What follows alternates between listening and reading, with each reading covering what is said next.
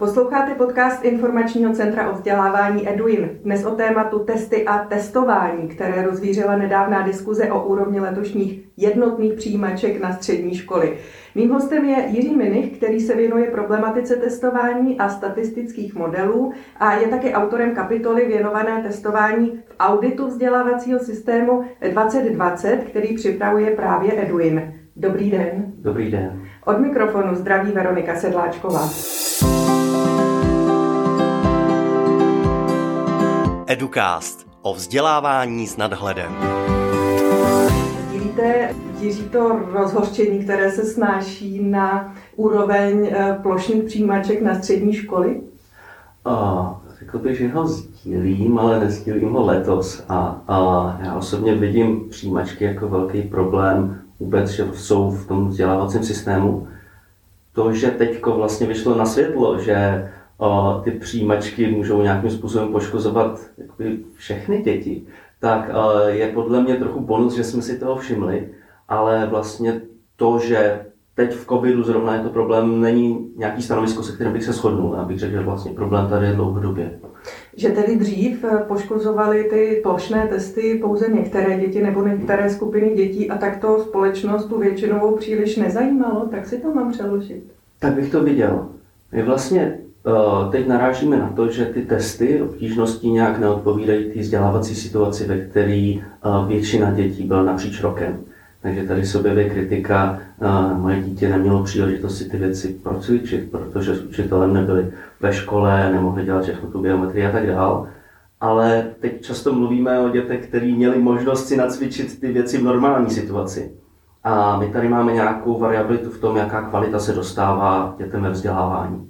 A vlastně máme spoustu dětí, který nikdy neměli tu možnost si ty věci pořádně procvičit tak, aby v těch testech uspěli, aby byli někde nahoře. Protože teď vlastně ve chvíli, kdy ty testy jsou mimořádně obtížné, tak i ty děti z rodin, které do té doby byly schopné svoje děcka připravit, takže měli nějakou jistotu, že se dostanou na školy, kam by chtěli, tak najednou čelí podobné nejistotě. Takže myslím si, že v tomhle ohledu spíš jakoby najednou si všichni uh, trochu odžíváme to, co se celou dobu někomu dělo, uh, jenom to nebylo tak všude přítomný a měli jsme nějaké odůvodnění, že ty děcka na to nemají, někdo na to musí dopadnout špatně a tak dál ale velká součást toho je prostě, měli ty děti možnost se na ty testy připravit, měli kvalitní výuku, měli uh, podporu třeba i v domácnosti, prostě to, že některý rodiče ani uh, nevědí, jak pořádně se s těma dětma připravovat na testy. Takže třeba ten argument, neměli jsme možnost na to se připravit, to se tady děje pořád. A, a teď jsme si to všimli. Hmm. Ty plošné testy, a než se posuneme dál, eh, které letos CERMAT připravil, byste řekl, nebo souzníte s tím názorem, že si CERMAT eh, nevšiml, tedy autor testů, že děti byly skoro celý školní rok na distanční výchově. Toho byste si, s tím byste souhlasil, když jste viděl ty testy? Mě trošku zarazilo vlastně to, že tady nastal takový rozdíl v té obtížnosti a v tom výkonu potom v návaznosti na ní, protože CERMAT i ve svých prohlášeních vlastně uvádí, že ty testy jsou pilotované. A Tedy oskoušené předem. Oskoušené předem, přesně tak. A v tuhle tu chvíli vlastně ta pilotáž by neměla procházet prostě pět let zpátky v úplně jiné situaci. A tu covidovou situaci už máme dost dlouho na to, že předpokládám, že ta pilotáž proběhla už téhle době, v téhle podivné době. A co vlastně mě trochu přijde škoda i z hlediska CERMATu je, že třeba tyhle ty pilotáže, že jakoby o nich je řeč, ale že nejsou uh, zveřejňovaný. To teď neříkám ani jenom z hlediska člověka, který myslí, že státní instituce a tak dále by měly zveřejňovat, co se dá. Ale vlastně jako taková trochu obrana. Jo. Že já, když bych vyvinul test, tak já nevím, jak nakonec bude probíhat, i kdybych se snažil sebelík, může se stát něco divného, co jsme nepředvídali. Ale když já zveřejním tady tu pilotáž a tu argumentaci, s tím, že tam nejsou konkrétní úlohy, ale prostě ta metoda a nějaký souhrný statistiky a tak dále, tak můžu říct, tady máme všechny argumenty, které ukazují, udělali jsme, co se dalo. A svým způsobem tohle by bylo něco, s čím by CERMAT se mohl trochu zbavit viny. By řekl, tak ukažte, jak byste to udělali vy, protože my jsme udělali všechno správně a přesto to nevyšlo. Vám tedy jakoby nestačí uh to vysvětlení mluvčí ministerstva školství, že eh, v CERMATu eh, se na těch testech podílejí, myslím, na jejich vzniku nejen odborníci na tu danou problematiku, tedy třeba matematici, nebo znalci na český jazyk, ale taky pedagogové, kteří eh, vědí, co děti potřebují, nebo jak se měli celý ten minulý školní rok? Já si myslím, že um, vlastně tady se dostáváme k tomu bodu, co je expertíza. A já vůbec nechci pochybňovat expertízu uh, třeba pedagoga v tom, že prostě dokáže sestavit lepší úlohu než člověk, který uh, ve vzdělávačce vždycky byl jenom jako nějaký nižší komentář. Vůbec ne, prostě určitě potřebujeme, aby matematické úlohy sestavovali lidi, kteří učí matematiku, uh, češtinářský lidi, kteří učí český jazyk. A tam nějaká ta schopnost posoudit ten problém je. Co jsme se ale naučili už prostě od doby, co jsme upustili nějaký platonský uvažování o vědě a poznání je, že rozumem se dostaneme jenom až po určitou hranici a dál musíme postupovat empiricky, čili na základě zkušeností. Uh, jinými slovy, my můžeme sestavit spoustu úloh, o kterých se domníváme, že budou uh, odpovídat současnému uh, stavu výuky, že budou relevantní pro ty děti, ale eventuálně my je musíme ověřit, protože je spousta věcí, které ani nejchytřejší uh, pedagog, uh, nejchytřejší testový konstruktor nedomyslí a musí vidět, jak to pak vypadá, když děti řeší ty úlohy. Jak reagují? Přesně tak. Pro vás je tedy, Jiří, hlavní problém už v tom, jak ty testy vznikají? Že my to vlastně nevíme? Jak jsou dávané dohromady, kdo se na nich podílí, jestli jsou někde zkoušené a jak? Myslím si, že tohle je uh, otázka, kterou je potřeba vyřešit, když používáme testy, ale ta následující otázku, chceme vůbec používat testy. Takže si Dobře. myslím, že kvalita přípravy testu je jako ten druhý, druhý krok potom, když si řekneme, je vůbec správný, je v nějakých kontextech používat. Ale když bychom se teda dostali jenom k té uh, kvalitě přípravy, tak si myslím, že uh, je trochu problém za jedno, že v řadě ohledů nevíme, ten proces není úplně transparentní. Um, ale taky si myslím, že je trochu problém, že my vlastně nemáme ani moc představu, jak se dobrý test sestavuje. Myslíte v Česku, obnáší. když říkáte my? Myslím v Česku. A nebo myslíte CERMAT? Um, jo. Takhle. Teď, teď nevím, když říkáte my, tak abychom se zorientovali. Um, myslím si, že i v případě CERMATu vlastně chybí nějaký druhy expertízy. A myslím to o, ne v tom, že tam nejsou žádní lidi kvalifikovaní v tom či v onom, ale prostě ta celková expertíza kolem sestavování testů stává ze spousty prvků, který prostě žádný jeden člověk nepojme. Potřebujeme nějaký interdisciplinární tým lidí, který zvládnou jak tu didaktickou prostě obsahovou část, tak ale který zvládnou tu psychometrickou. Psychometrie je takový statisticky orientovaný obor na hodnocení kvality úloh a testů jako celků. Myslím si, že třeba v tomhle CERMAT asi nemá, eh, nebo doteď neměl moc eh, velké kapacity.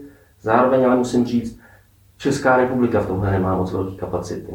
Ne v tom smyslu, že by tady nebyli lidi, kteří třeba dělají dobrý psychometrický výzkum, ale v tom, že tady není dost těch lidí, kteří by dokázali říct, OK, jsem vzdělaný psychometrik a přemýšlím, co se životem, jsem ochotný třeba na půl úvazku do CERMATu buď prostě tady jsou dva, tři nějaký opravdu kvalitní uh, výzkumníci, kteří mají plný ruce práce, na nejvýš se někde můžou upsat jako garant na 0,1 úvazku a podepsat lejstrom, byla tam psychometrie, a, a nebo lidi, kteří jsou doktorandi, který prostě za mizerný peníze uh, dělají, co se dá, aby se vůbec uživili a uh, vytvořili své publikaci, aby nakonec dotáhli ten doktorát někam.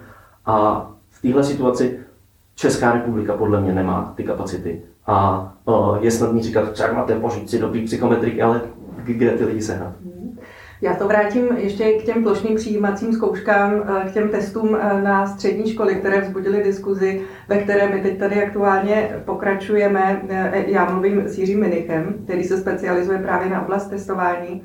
A já bych se zeptala, jestli si nevystačíme s tím, že tyto testy mají děti rozřadit. Hmm. Ani ne tak zjistit, jestli zvládají to studium nebo výuku na základní škole, ale poskytnout eh, ředitelům a ředitelkám středních škol obrázek o tom, kdo by byli asi nejlepší kandidáti na studium na jejich školách. Tak s tím si nevystačíme, myslíte? Um, je to tak, že vlastně první námitka, která člověku přijde na mysl, když se řekne, měli jsme moc těžké testy, tak řekneme, OK, ale nám jde o to ty děti seřadit. Kde je problém v tuhle chvíli je, že uh, ve chvíli, kdy ten test není obtížností adekvátní k tomu, kde ta skupina dětí je, tak uh, ta informace nebo přesnost toho testu se může docela rapidně snížit. Bych dal jednoduchý ilustrační případ. Uh, můžu mít nějakou úlohu, kterou mi prostě půlka dětí vyřeší a půlka dětí nevyřeší. Někde prostě v těchto dvou půlkách bude část děcek, který prostě byli chytrý a měli smůlu a část, který uh, třeba se něco nenaučili a měli štěstí. Ale ve chvíli, kdy ta obtížnost nějak odpovídá té skupině, tak ten test víceméně dokáže rozlišovat mezi těma dětma.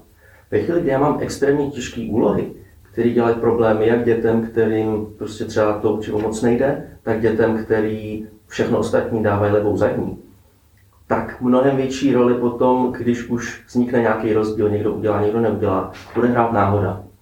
Pro extrémně obtížné úlohy prostě i ten dobrý žák může hrozně často udělat nějakou drobnou chybu a najednou ten test má vlastně nižší rozlišovací schopnost. Že my, když máme nějaký test, tak můžeme si představit, že máme nějaký jakoby kontinuum těch dovedností. Prostě vlevo nejnižší dovednost, vpravo nejvyšší. A my teď máme test, který má, dává nějakou kvalitu informace. A může dávat vysoce kvalitní informaci o tom, třeba uh, jestli žák, který je extrémně uh, nadaný, talentovaný, teď použiju ten divný termín, který je taky trochu problematický, tak jestli je o trochu víc talentovaný než druhý. Za ním, ano. Ale už třeba nerozliší, nerozliší žáka, který je tak nějak průměrný a žáka, který je na tom velice špatně. A v tomhle testu ty žáci můžou mít dost podobné skóry, může tam být velká chyba měření. Takže v tomhle ohledu eh, první námitka, jasně, jde jenom o to rozřadit žáky, ale druhá námitka tam vlastně, když ten test není adekvátně těžký, tak tam bude hrát dost možná větší roli náhoda. Úplně jednoduše, kdyby ty testy byly lehčí, tak aby se pohybovali v průměru toho, co vědí nebo umějí žáci a žákyně základní škol, tak by to bylo vlastně lepší a bylo by to i příznivější pro vedení střední školy. Mohli by si potom lépe spolehnout na to, že výsledky odpovídají zadání, tedy rozřadit. No, my když řekneme, bylo by to lepší, tak už vycházíme z nějakého hodnotového rámce. Já třeba bych klidně řekl, ve chvíli, kdy v tom testu hraje větší roli náhoda, tak to je lepší. A je to lepší, protože si myslím, že ve chvíli, kdy třeba dáváme příležitost dětem studovat na nějaký škole svého výběru, což se bude jako lepší škola, než byly předtím, tak pokud už tohle vychází z toho, že to dítě je někde napřed, tak teď pošleme děti, které jsou napřed ještě víc napřed a děti, které jsou pozadu ještě víc pozadu. Takže v tomhle ohledu já bych klidně řekl, pokud hraje v tom rozhodování větší roli náhoda, za mě vlastně dobře, protože to trochu zamíchá s těma nerovnostma. Ale pokud teda se říká, chceme dostat dobrý děti na dobré školy a o, špatný děti na špatné školy, protože špatní děti jsou ty se špatnýma výsledkama, pak OK, v tom případě tenhle ten test asi není něco, co bychom chtěli používat. Ale, ale to možná my nechceme. To by pokračovalo uh, v rozdělování dětí, uh, možná i úroveň přístupu ke vzdělávání by uh, se nám zvětšovala, tedy ta mezera, nebo ne? Přesně tak. V tomhle ohledu si myslím, že vlastně, když my diskutujeme tady o problémech s podobou té zkoušky, tak vlastně se zaměřujeme tady na nějaký jakoby malý cinkrlátko a ten skutečný problém, tak od něj si úplně necháme odvíst pohledem. A vlastně ta otázka, kterou já bych si klad, není, je tenhle ten test dobrý nebo špatný, ale spíš, proč vlastně je takový problém v tom testu selhat? Proč prostě nikdo nechce dopadnout špatně v přijímačkách? Protože zjevně existují nějaké školy, kam nikdo nechce, nebo kam nebo prostě zase školy, kam chtějí skoro všichni. Přesně tak. A, a to je podle mě ta jakoby, otázka, kterou tady musíme řešit, protože ve chvíli, kdy my máme takovéhle nerovnosti, tak samozřejmě každá drobnost v tom testu budí velký pobouření. A zároveň, kdybychom měli nějaký systém vzdělávání, ve kterém ta kvalita škol eh, je podobnější, ve kterém není taková, eh, takový prostě život ovlivňující okamžik skončit na jedné konkrétní škole, kdy třeba i různý obory vzdělávání mají podobnou budoucnost uplatnitelnosti, tak my nemusíme mít ty testy taky tak dobrý, protože když test udělá chybu, tak to nemá tak velký dopad. Na celý život toho dítěte nebo rodičů, kteří si přejí, aby dítě šlo na nějakou školu. Přesně tak. Hmm. A mm, je tedy lepší podle vás zrušit testy nebo uvažovat o jejich zrušení? Pomohlo by to v lepším přístupu eh, dětí ke vzdělávání i z prostředí, kde se příliš dětí eh, na střední školy tradičně nedostává a víme, že i podle těch srovnání třeba OECD Česko patří bohužel k zemím, eh, kde jen velmi těžko překonávají děti vzdělání svých rodičů a zůstávají prostě tam, kde jsou jejich rodiny. Pomohlo by zrušení testů? Já myslím, že tady se vlastně dostáváme znovu k tomu bodu, eh, kdybychom uvažovali platonsky, tak si to vydedukujeme, ale nakonec ta zkušenost často ukáže, že i rozumná úvaha může být s něčím úplně jinému. Já jsem teď nedávno třeba eh, v návaznosti i na tuhle zkoušku se účastnil moc zajímavé diskuze, kde eh, byla řeč o alokačních mechanismech, které jsou takový algoritmy, které se používají k rozřazování žáků na školy jednoduše řečeno, existuje spousta variant, ale dejme tomu, že žáci třeba vyjádřejí, tady je můj seznam škol, kam bych chtěl, nějaký počítač vezme tyhle ty preferenční listy, vezme místa ve školách a potom mezi žákama nějakou metodou podle těch preferenčních listů dělá, až dědeček měnil a vyměnil a dokáže rozřadit ty žáky na školy. A vlastně tohle mě třeba přišlo jako dobrá alternativa, protože se tam řadí ty preference žáků a na základě nějakých ekonomických teorií třeba můžeme říct, tenhle ten algoritmus by měl být tak efektivní, že v rámci možností se každý žák dostane na co nejlepší školu, kam by chtěl. Dobře, ale jaká kritéria a... z jejich studia nebo výuky tam hrají, nebo vzdělávacích výsledků tam hrají roli? Žádná. Žádná. Respektive zase záleží na variantě uh, tohohle mechanismu a existují takové, kde uh, ty uh, třeba i studijní výsledky mohou hrát nějakou roli. Opravdu záleží na tom, vůbec jestli, pokud tak eh, jakým způsobem, třeba jestli jenom roz, rozsekávají remízy nebo něco takového. A, ale co mě právě přišlo zajímavé, je, že tímhle způsobem by se dali obejít uh, ty přijímačky založené na výsledcích. Ale, a teď přichází to velký ale, uh, vlastně v té navazující diskuzi byla řeč o tom, jak fungují tyhle ty systémy v zahraničí. A no, často třeba i chybí data o těch opravdu zajímavých otázkách, ale Někdy se třeba vyvíjely systémy, které byly fakt založené třeba v Belgii na myšlence, pojďme snížit nerovnosti, pojďme tady dělat nějaký prioritní místa pro žáky s nějakým socioekonomickým zázemím. Jasně znevýhodněné nějakým způsobem. A, a třeba zrovna v tom případě se taky ukázala řada nepředvídaných problémů a to, že se třeba nepodařilo úplně dosáhnout, vyřešit ty nerovnosti tímhle. Takže jenom jsem tím chtěl říct, um, potřebujeme se o tom bavit, ale potřebujeme tady mít prostě experty, potřebujeme expertní týmy, který dokážou zvážit ty nejenom teoretické argumenty, ale i ty empirické podklady. A možná i emoční. Mě napadá, jestli by tato společnost unesla, že by zmizely školy nejen uh, ty, na které nikdo nechce, ale i ty výběrové de facto. A přesně tak. A vlastně jedna z hrozně zajímavých uh, otázek tady jsou, no, můžeme si vymyslet vychytralý systém, ale pořád tam jsou ty děti a rodiče, kteří se v něm budou pohybovat a zajedno by měl být legitimní pro ty uživatele. Není to, že prostě si vymyslíme něco vychytralý a všichni se tam budou řídit, ale za druhý. Vlastně my, když máme nějaký ten systém, tak to není tak, že děti a rodiče by jenom slepě sledovali instrukce. Oni taky přemýšlej, třeba prostě rodič bude chtít dostat své dítě na co nejlepší školu a začne strategizovat. A najednou můžeme mít situaci, kdy třeba pokud by rodiče sestavovali ty prioritní listy nebo přihlášky, prostě první tuhle školu, druhou, tak už začnou vymýšlet ne, co opravdu chceme, ale co chceme tak, aby se nám podařilo uspět. Aby se nám to vyplatilo, protože ta společnost je založená na testech a úspěchu. Něco na ten způsob, ale, ale i třeba to, že uh, dejme tomu, že rodič a dítě chce hrozně na jednu konkrétní školu řekne si prostě, já nevím, Kepler, všichni chceme na Keplera. A někdo řekne, no, no ale když já si dám na tu první místo Keplera, kam budou chtít všichni, tak se tam dost možná nedostanu. A kdybych si dal první místo na jinou školu, tak se tam spíš dostanu. Tak neřeknou, že na toho Keplera chtějí, když by tam chtěli. Takže i u těchto těch mechanismů je potřeba přemýšlet o těch rodičích a dětech ne jako o nějaký prostě nehybný masy, ale o lidech, kteří přemýšlejí, mají své aspirace a budou se podle nich chovat a můžeme vymyslet krásný systém, prostě tak to budeme dělat na spádové školy a najednou zjistíme, že jsme segregovali celý sousedství, protože rodiče se stěhují k lepším školám, když na to mají peníze a, a tak dále. Takže tahle empirická část se od stolu nevyřeší, je potřeba fakt zvážit ty zkušenosti ze světa a to je prostě práce na x doktorátu. A na x let možná. Přesně tak. Vy jste určitě sledoval i diskuzi kolem státních maturit, která se letos vedla v takovém zvířeném duchu, protože se do kompetencí ministerstva školství vrhal i premiér, který zvedal úvahy o tom, zda by vůbec maturita se měla konat, jestli by to neměla být takzvaná maturita úřednická kvůli tomu, že jsou děti nebo studenti, eh, chcete-li eh, doma eh, už skoro rok na distanční výuce. Myslíte si, že by si i státní maturita zasloužila důkladnou revizi a byl byste vlastně schopen uvažovat o tom, že by letos nebyla i se všemi konsekvencemi? Jedna z prvních věcí, které mě prolítly hlavou, když vůbec začala covidová krize, bylo, um, tak teď je čas trochu experimentovat.